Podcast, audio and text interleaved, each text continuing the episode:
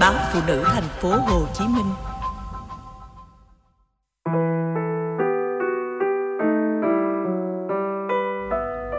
Thử lòng chồng, nhận về những sự thật bất ngờ.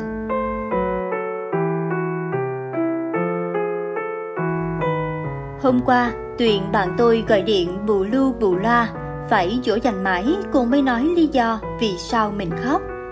Tuyền cho biết cô vừa phát hiện ra chồng mình rất mê gái, vậy mà lúc nào cũng nói yêu vợ, thương con, gia đình là số một. Thì ra nghe mấy chị em trong công ty bàn nhau cách xem thử chồng có ham của lạ hay không, Tuyền cũng lên kế hoạch thử chồng. Cô chỉ muốn biết rốt cuộc chồng cô có phải là người đàn ông chung thủy, yêu vợ thương con hay không. Và cuối cùng lại đau đớn với sự thật, dù yêu vợ nhưng chồng cô cũng như bao người đàn ông khác vẫn không thể vượt qua cám dỗ, vẫn thích sự ngọt ngào lạ lẫm ngoài kia, vẫn muốn có thêm mà không muốn bớt. Tuyền kể để thử chồng, cô mua một chiếc sim rác, lúc đầu giả vờ nhắn tin nhầm số, sau đó nhắn tin làm quen với chồng, nhắn tới nhắn lui tâm sự mỗi ngày, than thở mình không hạnh phúc, sau đó là khen anh hết lời. Mưa dầm thấm lâu, lời ngọt lọt đến xương, rồi cuối cùng chồng cô cũng cắn câu. Anh bắt đầu quan tâm đến người phụ nữ giấu mặt nhiều hơn, thậm chí còn đề nghị gặp nhau ngoài đời. Anh không giấu chuyện mình có gia đình, nhưng cũng than thở rằng vợ anh không hiểu chồng, rằng anh rất yêu cô nhưng cô lúc nào cũng nghi ngờ. Chồng của Tuyền còn đề nghị người giấu mặt hãy trở thành tri kỷ của anh và họ sẽ gặp nhau một cách kín đáo. Muốn biết mọi chuyện sẽ đi đến đâu cũng là mong anh từ chối để vớt phát chút gì đó còn sót lại. Một ngày, Tuyền hẹn gặp chồng ở khách sạn, cô mong là anh sẽ từ chối. Nhưng rồi anh đồng ý ngay tấp lự. Tuyền nức nở, biết thế cô đã không chơi trò này để bây giờ tổn thương.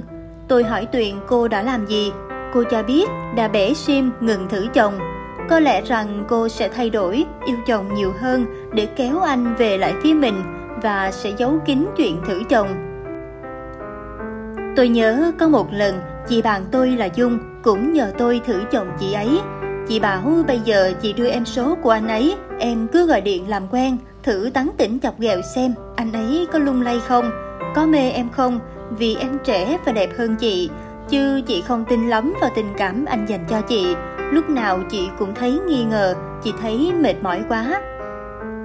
Lúc đó tôi đã nói với chị rằng, trò chơi dại nhất là đem chồng ra thử, đặc biệt là khi chị quá yêu chồng. Nếu thử và phát hiện anh ấy chung thủy thì không sao, ngược lại thì chị sẽ đau đớn biết nhường nào.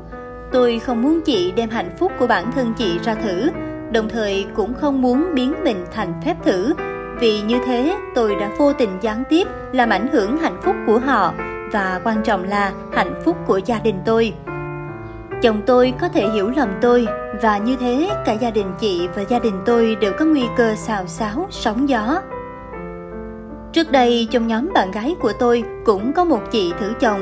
Chị nhờ bạn thử chồng và rồi mất chồng, mất luôn cả bạn. Chị trách chồng bạc bẽo mà không trách mình dại. Tôi thấy trên đời này chẳng gì dại bằng việc đem hạnh phúc gia đình ra để thử. Thay vì thử chồng xem anh ấy có yêu vợ thương con hay không, có hết lòng với gia đình hay không, sao các chị không dùng thời gian ấy mà vun đắp cho tổ ấm, nấu cho chồng những món ngon, gần gũi và chia sẻ với anh ấy những buồn vui trong cuộc sống, rồi làm cho mình ngày càng đẹp hơn, nuôi dạy con cái nên người. Khi thử chồng, nghĩa là chị em không tự tin vào bản thân, cũng như không tin vào tình yêu anh ấy dành cho mình – thử chồng là đem hạnh phúc gia đình ra đặt cược mà phần thắng ít khi nghiêng về phía những người vợ. Thế cho nên, theo tôi, đừng dại mà thử chồng, cũng đừng cố bơi lông tìm vết, tìm cho rõ mọi sự thật, vì sự thật lúc nào cũng phủ vàng Làm đàn bà ấy mà, cứ nhắm một mắt và mở một mắt thôi, không nên biết quá nhiều, mưa lúc nào mát mặt lúc ấy, vậy sẽ hạnh phúc hơn.